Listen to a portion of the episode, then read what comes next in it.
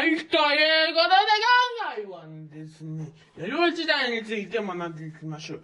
弥生時代ではどうやって学んだかというと、東京の弥生という地名からできました。そして皆さんと弥生土地、身分差がありました。それは特徴です、弥生時代弥生時代の。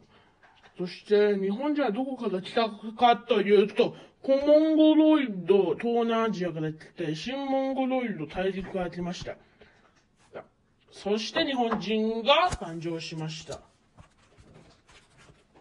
知らないことがいっぱいあるなと思います。